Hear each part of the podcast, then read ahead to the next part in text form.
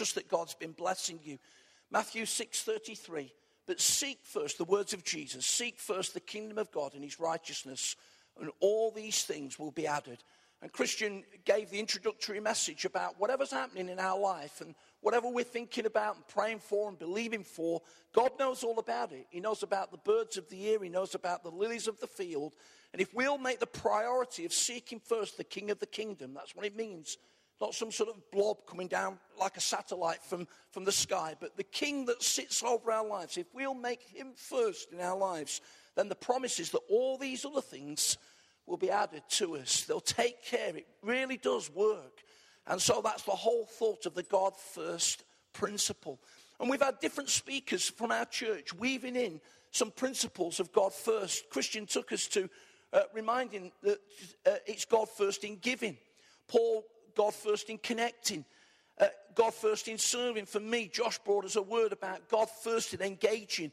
And then last week we talked about the power of gathering. God first in gathering. There's something that God does here that He doesn't do anywhere else. There's something that God does here when we come together that He doesn't do in the shower tomorrow morning as you're getting for work. As good as it is to sing the praises of the Lord, and you sense it this morning, the power of the gathering. And uh, we reminded ourselves that we want to respond to that regularly, enthusiastically, and expectantly, and God will do great things. So, this last but one message on God first, Christian concluding next week, is God first in partnering. And I want to, to, read two verses from the New Testament to you just to help you with that. First of all, Luke chapter 5 and verse 7. Luke chapter 5 and verse 7, which is part of a great story.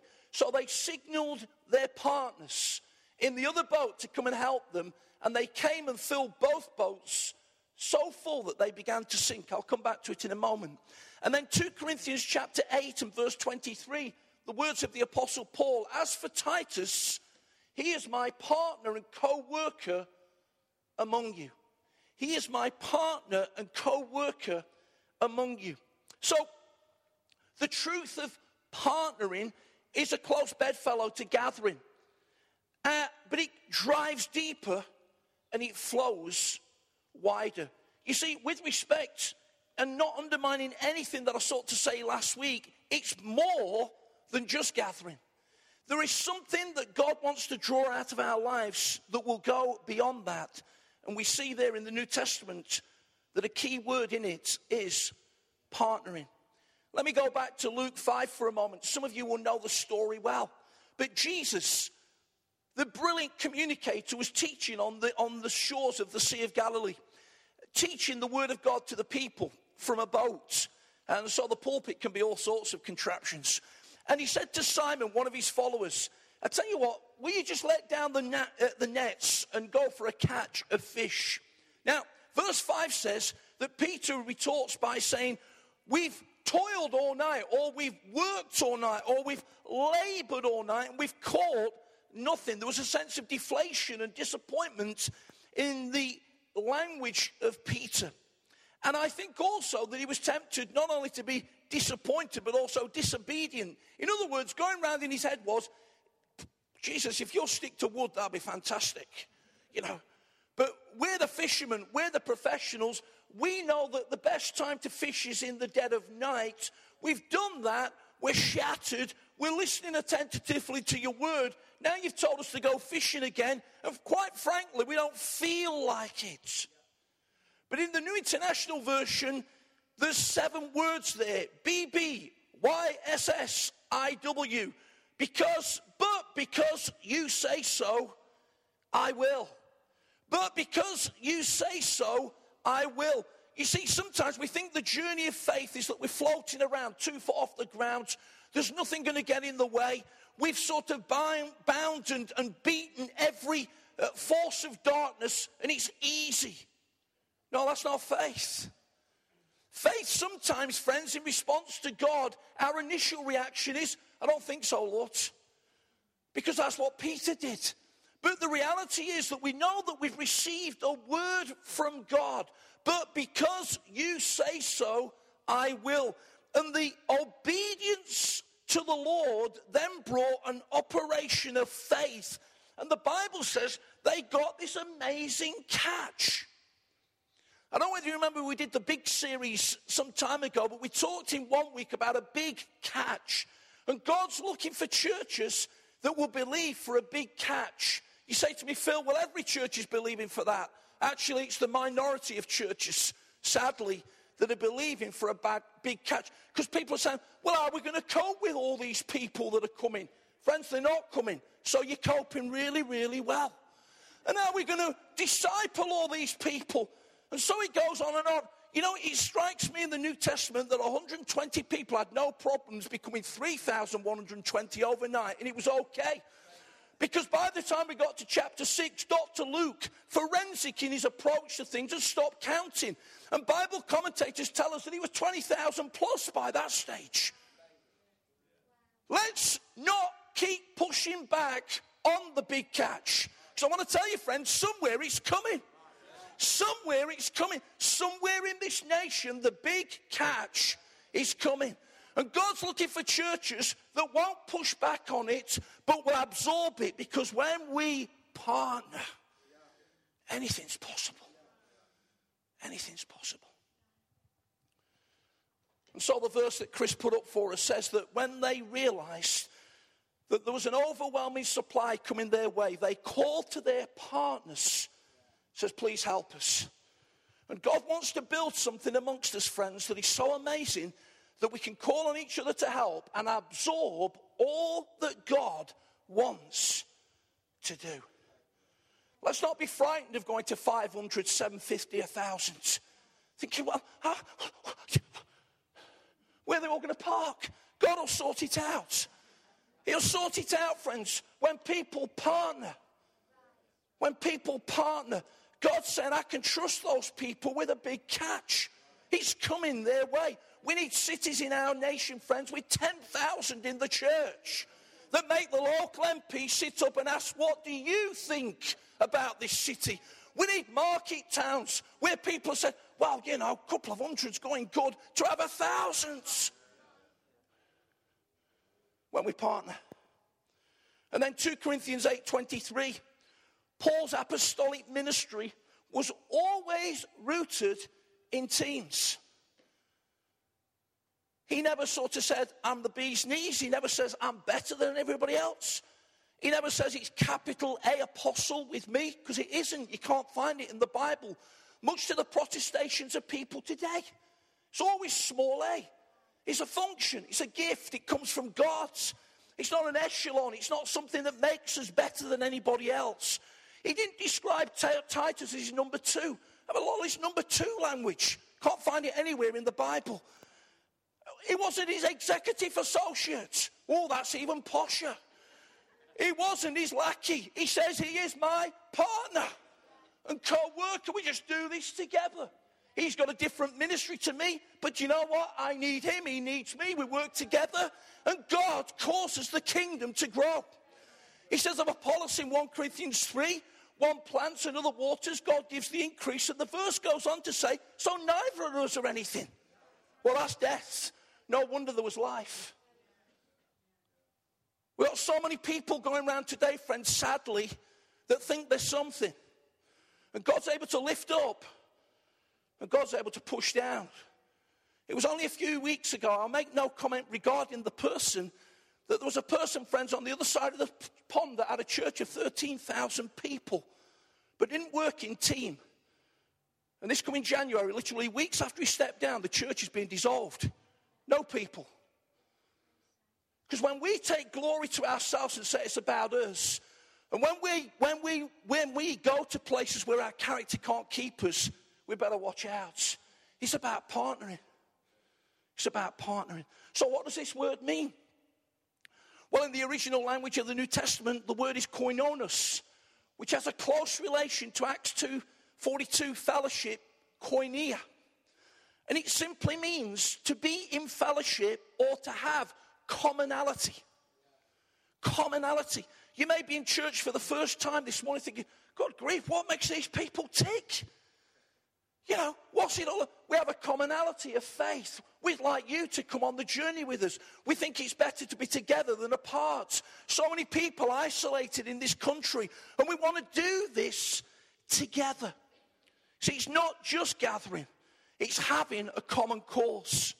And I want to say, friends, today to everybody that counts Arena Church as their church, it's not Christian's church, it's not my church, it's our church. It's our church. If we get something wrong, then we all want to champion getting it right. And if we get something right, we want to celebrate it. There's no them and us. There's no the clergy and the laity. There's no titles. It's just that we operate together. Of course, we've got different gifts. And as I said last week, you need to be thankful that God has set shepherds in the church that care and protect for the flock. That's how church works. And if you want us to roll over at times and pretend that nothing matters, we're not going to do it. So there's times when we have those conversations and situations that we have to work through. Not because it's our church, but because it's our church. Seeking to progress the kingdom of God. God wants you to believe in this, you to support this, you to engage in this, you to commit to this. And back to 633, you to prioritize this. And if you'll do it, I'll do it. And if I do it, Julie will do it. And if Julie will do it, Alan will do it. And it begins to work in an amazing way. One preacher says we need a church where the people share the vision and the values and the heart of the church with a kingdom spirit. They share a common commitment to see God's kingdom come and be extended. Why do some churches not work? Because there's all this. And They're spending years doing it. But when we get partnership working, my, the kingdom advances. And the kingdom advances because the kingdom's being sought. Seek first the kingdom over Arena Church. And all these other things are added as well. Now, the partnership principle has been outlined in this document. You don't want me to go through it this morning, but I'm going to seek to make this document live. If you've got one, I want you this week to go home and read it. If you've not got one, you can get one from the resource table because there's a response slip at the back. and uh, I want to just give you a little bit of a flavor of where this sits in the life of Arena Church because the partnership document brings a focus to why we're here to go and grow and to love and serve our community. It also speaks about a heartbeat. You may say, What makes Arena Church tick? Well, it's there in the booklet. And then there's some common planks of commonality that go through the document community, hope, passion, impossible, discipleship, generosity. I'll refer to one of those later. We've had people come to our church say, I love your church, but we're going somewhere else. You're too passionate. Well, what do you want us to do with that? Do you want us to turn it into something where you think church is like, that you haven't been for 20 years because you think it's boring, dull, and lifeless? You voted with your feet. Now you're coming somewhere else and you want us to be like that. We're not doing it. We are unashamedly passionate. Not weird, not freaky, not allowing things to go out of balance, but passionate about the cause of God's kingdom in the earth and to see this M1 corridor changed for the glory of God. That's what we're here for. There's numbers of things I get passionate about, but nothing like this. When we're 1 1 yesterday morning in that pouring rain, and I was out in it, and Liam scored, I was passionate. When we're one down with 10 minutes left, thinking another defeat, and we'd all given up hope yesterday, and in the 94th minute, we scored a 2 1 win. I'm passionate. But nothing like this. Nothing like this.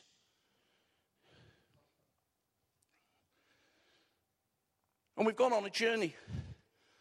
And Psalm 84, verse 5 says, Blessed are those that have set their hearts on pilgrimage journey because they will be blessed.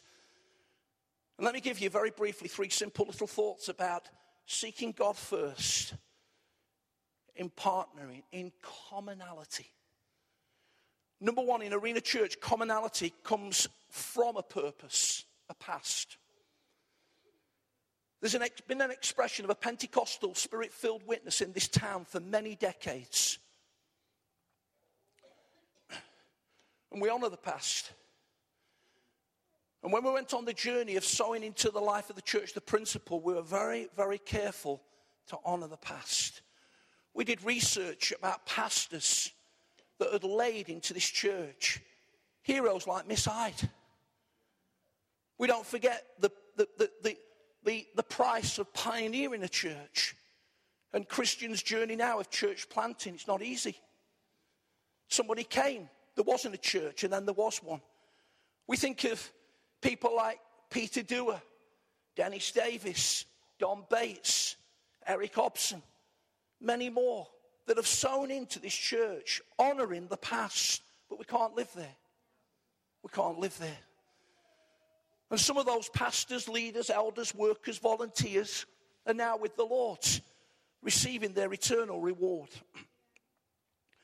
And so, on the journey of Christian and me, fairly early on, we looked again at the whole sense of redefining our church. It's a good thing to do, and lots of churches don't do it. That's why 70% of all the churches that are planted in the earth don't survive 100 years. Because they don't go through seasons of repurposing, of renewal, of redefinition. That prefix re speaks about again, anew, afresh, another. And in 2007, uh, stroke 2008, we did that. We pulled a, a team together. We spent hours and hours talking about the church of the future. We did what Habakkuk told us in the Old Testament and we wrote down the revelation. We articulated it. And we sought to, not only to articulate it, but to implement it. And it carried a journey. We found that not everybody was committed or united on that journey. And they found their expression of faith in other contexts. And sometimes that was costly and painful, but it's still in progress. Someone says that every growing, empowering, advancing church discovers its destiny and its reason for existence. And we found it anew. We knew that why we turned up every Sunday morning. They've, they've got a great way of coming around every seven days. And if you're not ready, he starts to go away from you. People say, well, what are they about? We're boring this morning. Preacher had nothing to say. The church is like that all over the place. But the commonality you need to know came from a purpose. If you're on a journey new to Arena Church, you, you need to know we know why we're here. We know the reason for our existence. We've defined it. We continue to determine it. And we want to press into it. Secondly, commonality lives in a purpose present. You see, we all like to read books and stories of God moving in the earth. And please don't be tempted to read the last chapter when revival comes. Because sometimes you need to read the previous chapters and see the cost of why we got the last chapter. An arena church is not only living in a past, even a redefined past, it's living in a current reality of its commitment to partnering. You see, it's very easy for us to talk about other churches, and we do so. We receive resource from other churches. We celebrate other churches, both in our nation and in other nations. What a fantastic experience that must have been in Orlando Baptist Church with thousands being there. But we can miss sometimes what God's doing in us. So, in those planks of partnering that I gave to you earlier, let me give you one example impossible. Here's some of the wording that you'll find in the partnership document. Arena Church will not live comfortably, we will live for the impossible. It always seems impossible until it's done. It's our passion to live by faith and to keep pressing ahead into the unknown. We believe in team. So, through a team of impossibility thinkers, we are believing for extraordinary success. The big catch. Believing for a church, building a church that believes and prays for turnarounds, breakthroughs, and miracles. Believing that God wants to multiply and increase our capacity to serve and to bless and to influence and to pioneer far beyond our human capabilities. living with courage, boldness, and faith in the whatever and the wherever of life. Seeing communities transform locally, nationally, and internationally, listen, by partnering with others. It's impossible that we should have a 7,000 square foot community hub just a quarter of a mile down the road from here that over the last few years has blessed 1,400 people and given out 8,500 food parcels when it all started with a pesky food pallet, uh, pallet at the front of the church, which, if you went within five meters of, was a hazard warning because the splinters were smoking out of it. We put a few bags of Tesco shopping on that pallet, but we believe God together. And God has done amazing things where we live. It's impossible that we should have had Leeming Street, Mansfield. Utterly impossible. For £171,000, we've got one of the most iconic buildings in the town. My friends from London says, is there one before that? No, guys. Get in the real world. It's called the Midlands. Come on.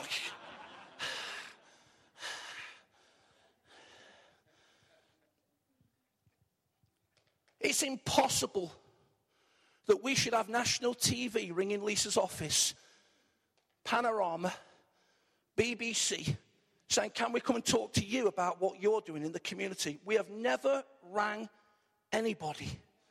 Christian's on, been on Radio Derby now so many times that everybody knows him on the staff. It's all impossible. So thank God for what he's doing around the world, friends, but he's doing it right on our doorstep. And many of you have been partnering contributors to the impossible.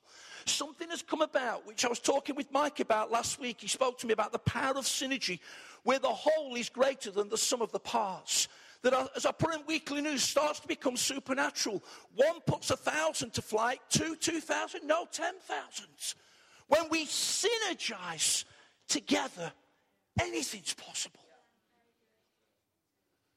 And thirdly, commonality to a purpose, future. Not a past, just, not even a present, thank God for it, but a future. Here's the question that frightens many local churches it's this What is your future? and they look into the future and can't really see one. The average age of the gathering, a paucity of gift, shallow commitment. Not sure if we're going to be here in 10 years. I want to tell you, friends, I'm so proud of these young people that are emerging in our church that sit in a multi generational congregation. If I can say it carefully, we've got a future. We've got a future. We can look into that question, friends, with confidence and hope and expectation that God's going to do something amazing. We're believing, friends, for a different outcome. The future is bright, not because it's orange, but because it's bathed in koinonos. All things common. Final verse, Philippians 1 5.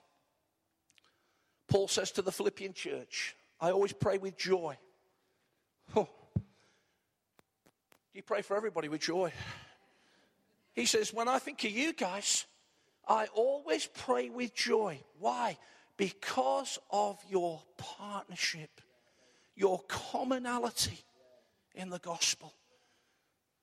You get to the end of Philippians, friends, it's the only time in the New Testament where it takes trouble to thank people and it's the only time that we hear of people specifically responding to Paul's needs. Whilst he was in prison in Rome, the Philippian church made sure that things were taken to him because you didn't get three square meals a day then when you're in prison. And he thanked them. And then he went on to say that my God shall supply all your needs according to his riches in glory in Christ Jesus. Say, if we'll put first the kingdom, he'll take care of everything else. Can I just close by saying that, friends, this morning it starts with a personal relationship with Jesus. A personal relationship with Jesus. So, well, what's that about? Well, it, it really is straightforward. It's recognizing that God loves us, He's got a purpose for our lives, and it's recognizing that wrong has separated us from God. That actually inside we're dead. We're trying to fill it with all sorts of stuff, but inside we're dead. And we come to a place of saying, God, we, we love you. We, we, we, we realize that you're speaking to us, speaking to your heart. And that, Lord, I've got a purpose in you. You heard Christian earlier as he prayed, reminding people that your name is on his lips. He loves you. He loves you. He loves you. In a moment, Christian's going to lead us in prayer. There'll be an opportunity to respond to the beginning of that relationship with Jesus, that connection with God that only He can bring about by His Spirit. And for those of us that love the Lord today, we've got people that have been in this church 30, 40 years.